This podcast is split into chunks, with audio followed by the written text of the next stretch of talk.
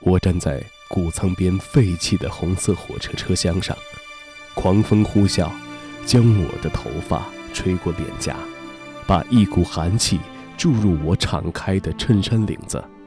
在我身后，一座平缓的山倾斜而上，继而将自己与山脚缝合。如果抬头望去，我便能辨认出印第安公主的黑色身影。小凤直播室二零二零读书冬春榜，非虚构类作品《你当像鸟飞往你的山》，作者塔拉·韦斯特福，由南海出版公司二零一九年十月版翻译，任爱红。朝我们山坡的房子上望去。高大的身影僵硬地在气流中艰难行进，是我的哥哥们醒了，在那里试探天气。我想象母亲站在炉子旁，忙着煎薄饼。我勾画着父亲弓背站在后门，系上钢头盔的鞋带，把长满老茧的双手伸进焊接手套里。下面的高速公路上，校车驶过，没有停留。我只有七岁。但我懂得，相比其他任何事，最令我们家与众不同的是，这个事实：我们不去上学。塔拉·韦斯特福，美国女历史学家、作家。一九八六年，她生于爱达荷州的一个山区。她不仅七岁没有上学，十七岁前也从未踏入过教室。他的父亲是一个狂热的摩门教徒，偏执地认为送子女上学便是将他们交给恶魔。因为担心政府的强制，七个孩子其中的四个连出生证明都没有。这是一个极少有人能够想象的家庭，一家九口居住在大山里。塔拉的成长中一直在为末日降临做准备，提防太阳变暗，提防雪月出现。夏天，他们把桃子装罐储藏；冬天更换应急的补给。父亲相信，人类世界坍塌之时，他们家就如同身后那座被父亲称为印第安公主的山脉一样。得以永生。然而，在十七岁的时候，一个契机，塔拉终于摆脱了大山，并通过自学戴上了一顶顶学历的高帽：杨百翰大学文学学士、剑桥大学哲学硕士、哈佛大学访问学者。二零一四年，塔拉获得了剑桥大学历史学的博士学位，一步一步熠熠生辉。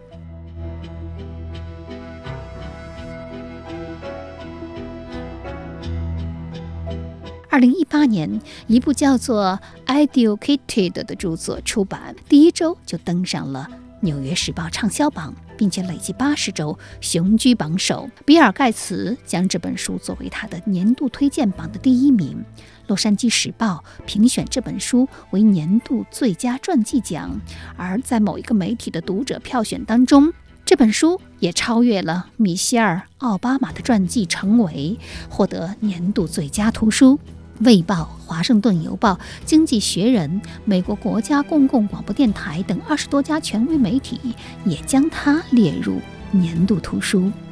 Educated 意思是接受教育，因此这本迅速风靡全球的书，西班牙语版名为《受教》，瑞典语版名为《我所学到的一切》，德语版叫做《释放教育如何向我打开世界》，俄语版则是。学生背叛，为了找到自我。葡萄牙语版的名字则更直接，《大山女孩》。这本书的作者正是走出大山的塔拉·韦斯特福。如今，他又有了一个充满诗意的中文版的名字：你当像鸟飞往你的山。二零一九年，塔拉·韦斯特福被《时代周刊》评为年度影响力人物。毫无疑问。塔拉火了，而他却说：“只有我知道自己的真面目。我的童年由垃圾场的废铜烂铁铸成，那里没有读书声，只有起重机的轰鸣。不上学，不就医，是父亲要我们坚持的忠诚与真理。父亲不允许我们拥有自己的声音，我们的意志是他眼中的恶魔。我曾经怯懦、崩溃、自我怀疑，内心里有什么东西腐烂了，恶臭熏天。直到我逃离大山，打开另一个世界，那是教育给我的新世界，那是我生命的无限可能。I loved your book. It's an amazing story, and you know, even though you'd had almost no formal schooling, you managed to get into BYU. You have to learn algebra. How did that come together? I had no idea what an education was. I'd never set foot in a classroom before, but I really loved to sing. And I became obsessed with this idea of going to college so that I could learn how to sing. And algebra became a thing I had to do in order to do that other thing. And, you know, for me, it took me to, to Brigham Young University, and then I discovered history there, and that took me to Cambridge, and then at Cambridge I discovered language, and then I wrote a book. And, you know, 你 it 当 goes 像 one 鸟 thing to the other. 飞往你的山 When you look at your。全书一 family- 共分为三个部分。第一部分讲述的就是塔拉一家在大山里的生活。父亲经营一座拆解废品的垃圾废料厂，在金属废品包围的生活里，一家人伤痕累累。 淤青、擦伤、车祸、坠落、脑震荡，但父亲坚持将苦难视为一种上帝的赐福。每一次死里逃生，都是因为被上帝选中。直到有一天，塔拉在哥哥泰勒的房间里见到了家里唯一的音箱，以及莫扎特、肖邦之类的一大堆 CD，听着那犹如天籁的音乐，他的心灵被一种莫名的力量穿透。他提出：“我要去上学。”在群狼一样的哥哥里，有一点口吃的泰勒是家里第一个选择教育的人。在又一次塔拉被暴打后，泰勒给了他一个提示：杨百翰大学接受家庭教育的孩子。十六岁的塔拉在替父亲工作的间歇，偷偷自学，准备入学考试。几个月的努力之后，他收获了一个奇迹——杨百翰大学的入学通知书。世界发生了翻天覆地的变化。我进入一所大学，在那里，我漫步走进一间礼堂，听了一场关于美国历史的讲座。它让我睁大双眼，思绪万千。讲课的教授是理查德·金波尔博士，他声音洪亮，引人深思。我对奴隶制略知一二。屏幕上出现了一个年份，一九六三。我想肯定是弄错了。我记得《奴隶解放宣言》是一八六三年颁布的，我无法解释这一百年间发生了什么，所以我觉得那是一个输入错误。我把日期抄在笔记上，加了一个问号。但随着屏幕上展现更多的照片，教授所指的是哪个世纪变得清晰起来。下一个名字是马丁·路德·金，我以前从未见过他的脸，也从未听过他的名字。过了几分钟，我才明白金穆尔博士所说的并不是我听说过的马丁·路德。我花了几分钟才将名字和屏幕上的图像联系起来。一名皮肤黝黑的男子站在一座白色大理石殿前，被一大群人簇拥着。我刚弄明白他是谁，刚了解到他为什么在那里发表演说，便被告知他被人谋杀了。我仍然那么无知，以至于为此震惊不已。十七年了，塔拉才第一次走进课堂，如一步登天。大学于他而言是全然陌生的世界，世界于他而言是全然陌生的大学。他不知道论文为何物，也不明白教科书是用来读的。他错认欧洲是一个国家，甚至不认识“大屠杀”这个词。他以为犹太人被杀害不过是五六个人的规模。看到室友穿着吊带裙喝着咖啡，他完全不能接受，因为父亲告诉他这是不道德的。他不收拾房间，也不打扫卫生，因为生长在废料厂的他以脏乱为自然。是教育，是对教育的洞察与信任，让塔拉一层层的破茧成蝶，融入并拥有了世界。杨伯翰大学毕业的时候，塔拉得到了盖茨奖学金，并且成为最优秀的本科毕业生。随后，他前往英国剑桥，继续攻读硕士学位。一扇石门挡住了三一学院的入口，石门上还有一扇小木门。我穿过门走过去。第一堂课，我穿了深色衣服，希望自己不会太显眼。我在一张大方桌周围选择了一个座位，听邻座的两个学生讨论讲座主题：以赛亚·柏林的两个自由概念。坐在我旁边的学生说，他以前在牛津大学学过以赛亚·柏林。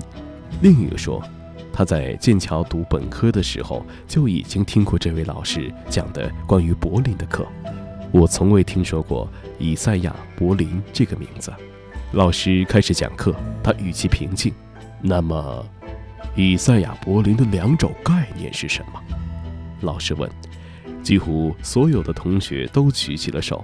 老师叫来了那名来自牛津的学生。消极自由，他说，是不受外部限制或阻碍的自由。此种意义下的自由，是指一个人的身体不受他人阻碍的行动。一时之间。我想起了理查德，他似乎总能准确无误地把读过的东西背诵出来。很好，老师说：“第二个呢？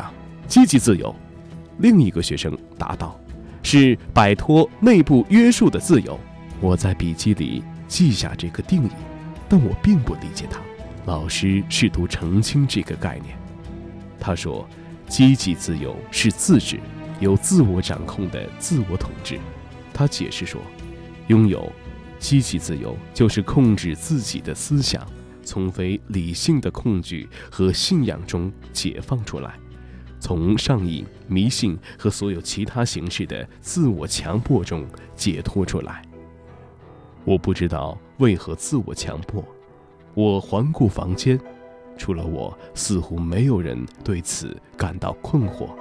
我是少数记笔记的学生之一，我想让老师做进一步的解释，但是有什么东西让我放弃了这个想法？我确信这样做无异于对着一教室的人大喊：“我不属于这里。”你当像鸟飞往你的山。第三部分讲述的就是塔拉在剑桥三一学院的生活。他努力将自己从无知中解放出来。一篇关于约翰·斯图亚特·密尔的论文引起了导师的注意。随后，他来到巴黎，住在了卢森堡公馆附近。最终，他进了哈佛。从德国理想主义到世俗主义的历史，他将自己的课程排得满满的。他大量阅读休谟。卢梭和约翰·密尔的作品，迷失于他们过去的生活中，并逐渐找到自己的学术方向，尤其是家庭与社会的关系。他把休谟的道德原则研究与密尔的论妇女的从属地位中的细节编织在一起，这成为他博士论文的第一章。然而，原生家庭的烙印如此深刻，他也几乎在用所有的时间从心理上真正。与那个以爱他的名义控制着他的原生家庭彻底决裂，如同他在和比尔盖茨的对话中所说的：“当我们试图以爱的名义控制和改变他人，这种爱就变味儿了。这并非爱的真谛。你爱别人，就无条件的爱，交还给你所爱的人。”自我选择的权利，而他写作这本书的目的，就是想让因接受不同程度的教育而分层的人群之间，能够加深对于彼此的了解。And you know, it goes from one thing to the other. And if you look at your family, uh, you, you and your two brothers who chose to go out and go to college have done very, very well. And there definitely is a rural versus urban element in it. Three of you that got very educated and others that uh, kept the same values. Do you see this polarization as, as a, a, a problem? I do feel like this division is a problem, but I think probably you've hit on the most disturbing part of it, which is that it the fault lines are increasingly along educational lines. So people with a degree think one thing, and people without think another, and then there's quite a lot of hostility between the two. 塔拉无疑深爱着他的父亲，尽管他是那样无可救药的奇怪，就像与他断绝联系的父亲，不管在废料厂工作了多久，不管有多累，都会翻山越岭去听塔拉唱歌。只要那些人赞美塔拉的歌声，他就会将他与光明会的斗争搁置一边儿，不再充满仇恨，并且说：“是的，上帝保佑我们。”我们非常有福。一个惊人的故事，真正鼓舞人心。而塔拉维斯特福则在这本书的最后用一句话总结道：“你可以用很多说法来称呼这个全新的自我，转变、蜕变、虚伪、背叛，而我称之为教育。你当像鸟飞往你的山。”这句话出自《圣经诗篇》。塔拉最初对这个中文编辑们煞费苦心熬出来的中文译名保有余地，但却在最后内部决定提报“教育之名”的时候有了新的回复。他同意将这句话作为中文版的书名。不知道是什么促使他的想法有了转变。也许他重读了圣经，发现了隐秘的联系，而中文版也采用了英文原版的封面。一支铅笔勾勒出大山的轮廓，一个女孩站在一座山头，眺望远方的崇山峻岭，一群飞鸟向着远方的山林飞去。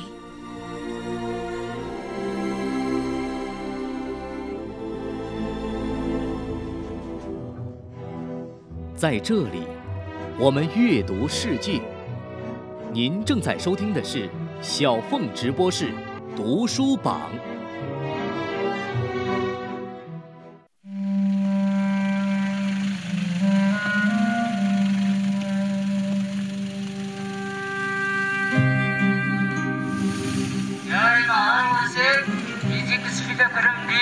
هل تعرف أن الكرة محرمة؟ كفر مساء Qu'est-ce que tu fais là Rien. Amenez-la.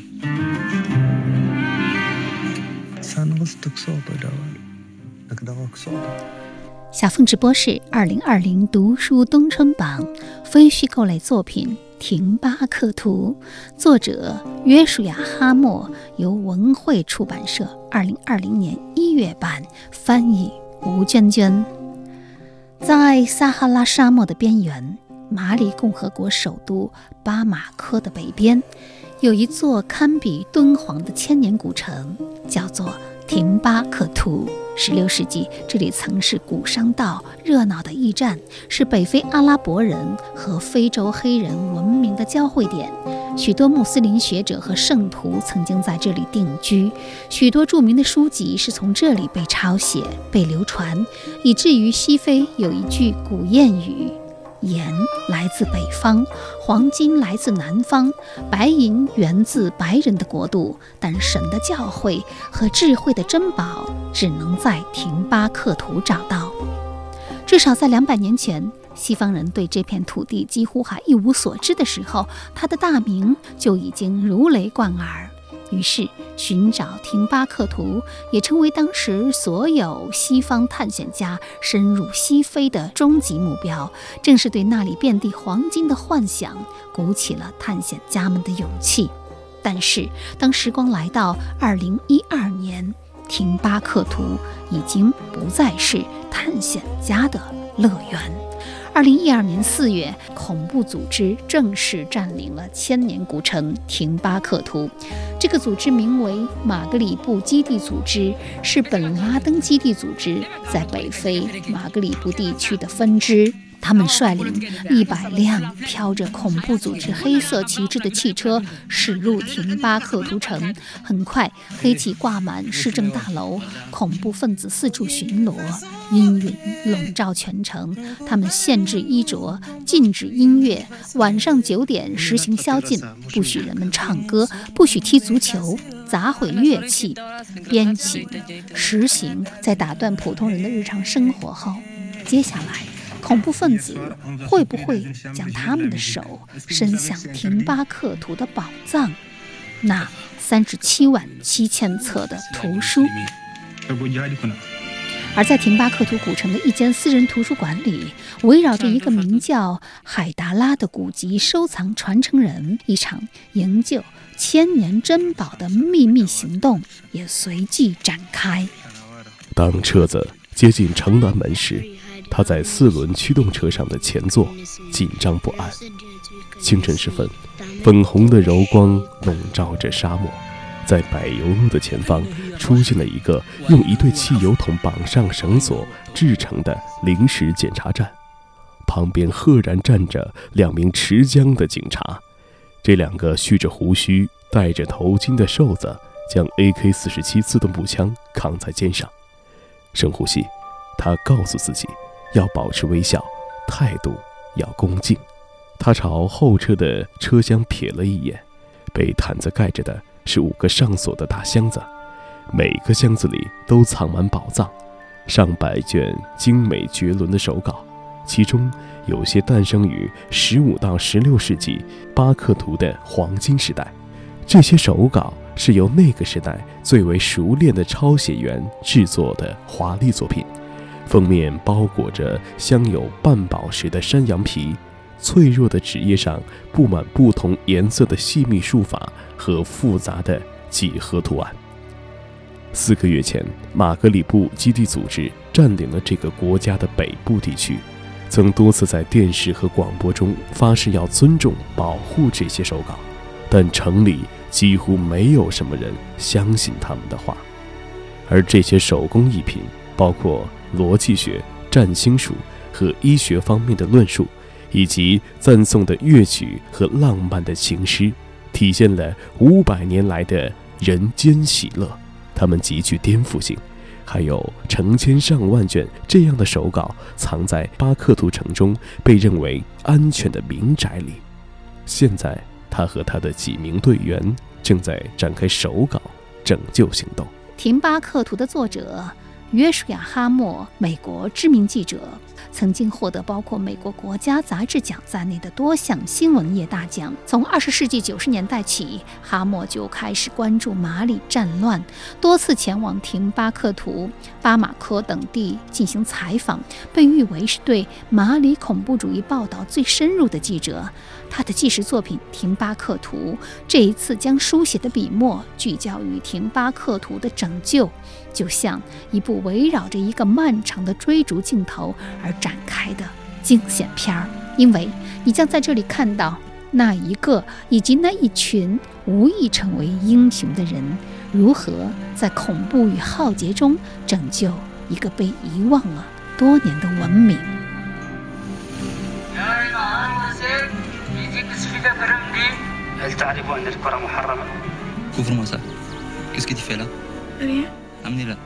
不要去廷巴克图，我必须得回去。我在那里有重要的事情要处理。这位不听话的中年人就是《廷巴克图》一书的主人公阿卜杜勒·卡迪尔·海达拉，他是廷巴克图最大的图书馆的手稿搜集员，同时他还拥有了一家私人图书馆。海达拉出生在一个手稿收藏世家。1981年，他的父亲去世，在遗嘱中，年仅17岁的海达拉被指定为是家族图书馆的继承人。《廷巴克图》一书前半部分就是围绕着海达拉横穿撒哈拉沙漠，沿尼日尔河走街串户，搜集、保护和修复手稿的经历而展开。应许之地。转眼之间，给了海达拉当头一棒，让他失望沮丧。在尼日尔河畔的玛雅口，一位村民带海达拉见了一位据说是珍稀手稿的拥有者。海达拉发现他一直守护着一只上了锁的箱子，而且死活不愿意打开。这是留在镇里的孤儿的，不是我自己的，我连碰都不能碰。呃。我能看一眼吗？海达拉恳求道。门儿都没有。谈判断断续续地进行了四天，最终主人还是打开了箱子。海达拉迫不及待地凝视着打开的箱子，不大一会儿就失望地收回目光。只见白蚁四面八方地乱窜，他们已经把这些手稿注视得所剩无几，百分之九十已经成了尘土。主人呆呆地看着剩下的七卷手稿，不禁掩面哭泣。他说：“二十年以来，他从来都没有打开过箱子。”但海达拉很有耐心，在旅途中，他不断地完善自己寻找、收集手稿的方法，取得的成果也是越来越显著。就这样，历时九年的艰辛跋涉，海达拉成立了家族图书纪念馆，并且得到了世界各地的文化基金的赞助和支持。廷巴克图的文化传统得以复兴。然而，威胁再度降临。如果说从前是责任，那么在恐怖组织攻入廷巴克图，在城内居民纷纷离城逃难之际，选择逆流而上。一路向南，携一行人穿破交通堵塞，穿越恐慌蔓延，以生命为代价，只为换取城内那数十万册古书稿的安全。于他而言，这是使命感，不是父亲的遗言，而是文明的召唤。《廷巴克图》一书就是围绕着救书行动而展开，其惊心动魄，仿佛具备经典冒险小说的所有元素，引人入胜的瞒天过海之术，步步惊心的闯关之旅，对历史和现状的揭露，对文明的思索，都通过富有吸引力的叙述语言结合在一起，并且有一个罕见的圆满结局。是的，廷巴克图几乎所有的古籍都安全地转运到了政府军控制的马里首都，而另外一些则被安全地隐藏在廷巴克图的地下。但令人遗憾的是，还是有四万册图书在恐怖分子逃离之前被焚烧。二零一三年一月二十五号星期五早上，十五名圣战分子。闯入巴巴研究院一楼手稿修复与保存室，将桌子和书架上的四千两百零二卷手稿全部卷走，并将它们堆在庭院的瓷砖上。他们将这些古籍堆成一座小山，其中包括十四、十五世纪的物理、化学和数学著作。这些手稿脆弱的页面上写满了代数公式。天体图形和分子结构图，他们将汽油浇到手稿上，满意的看着液体渗透书页，然后将点燃的火柴扔进书堆里。易碎的纸张和干燥的皮革封面立即被点燃。这些保存了几百年、有史以来最伟大的学者和科学家的创作的杰作。虽然躲过了19世纪圣战士和法国殖民者的魔掌，也逃过了洪水、灰尘、细菌、潮湿、气候以及昆虫的损害，却在短短几分钟内消失于火海，化为灰烬。廷巴克图位于。北撒哈拉沙漠南缘，按照西非古代游牧民族浪漫的说法，撒哈拉不是沙漠，而是陆海。廷巴克图便恰好在这陆海的中央。据说，不想被别人打扰时，西方人会说自己搬到了廷巴克图。廷巴克图，美国国家图书奖得主约书亚·哈默真正的杰作，获得《纽约时报》。《华盛顿邮报》《出版人周刊》等多家媒体的盛赞。二零二零年一月，由文汇出版社最新出版，翻译吴娟娟。如这本书的封面为您所提示的，如果你对世界的命运感到绝望，它是一个鼓舞人心的提醒。好，听众朋友，这一期小凤直播是二零二零读书冬春榜非虚构类作品。就为您发布到这里。主持人小凤代表节目特约编辑桂圆、节目总监王尚共同感谢您的收听。你也可以在苹果播客、荔枝、闪电新闻客户端搜索订阅小凤直播室，也欢迎您关注本人新浪微博“小凤丢手绢”以及微信公众号“凤 radio 小凤直播室”。再会。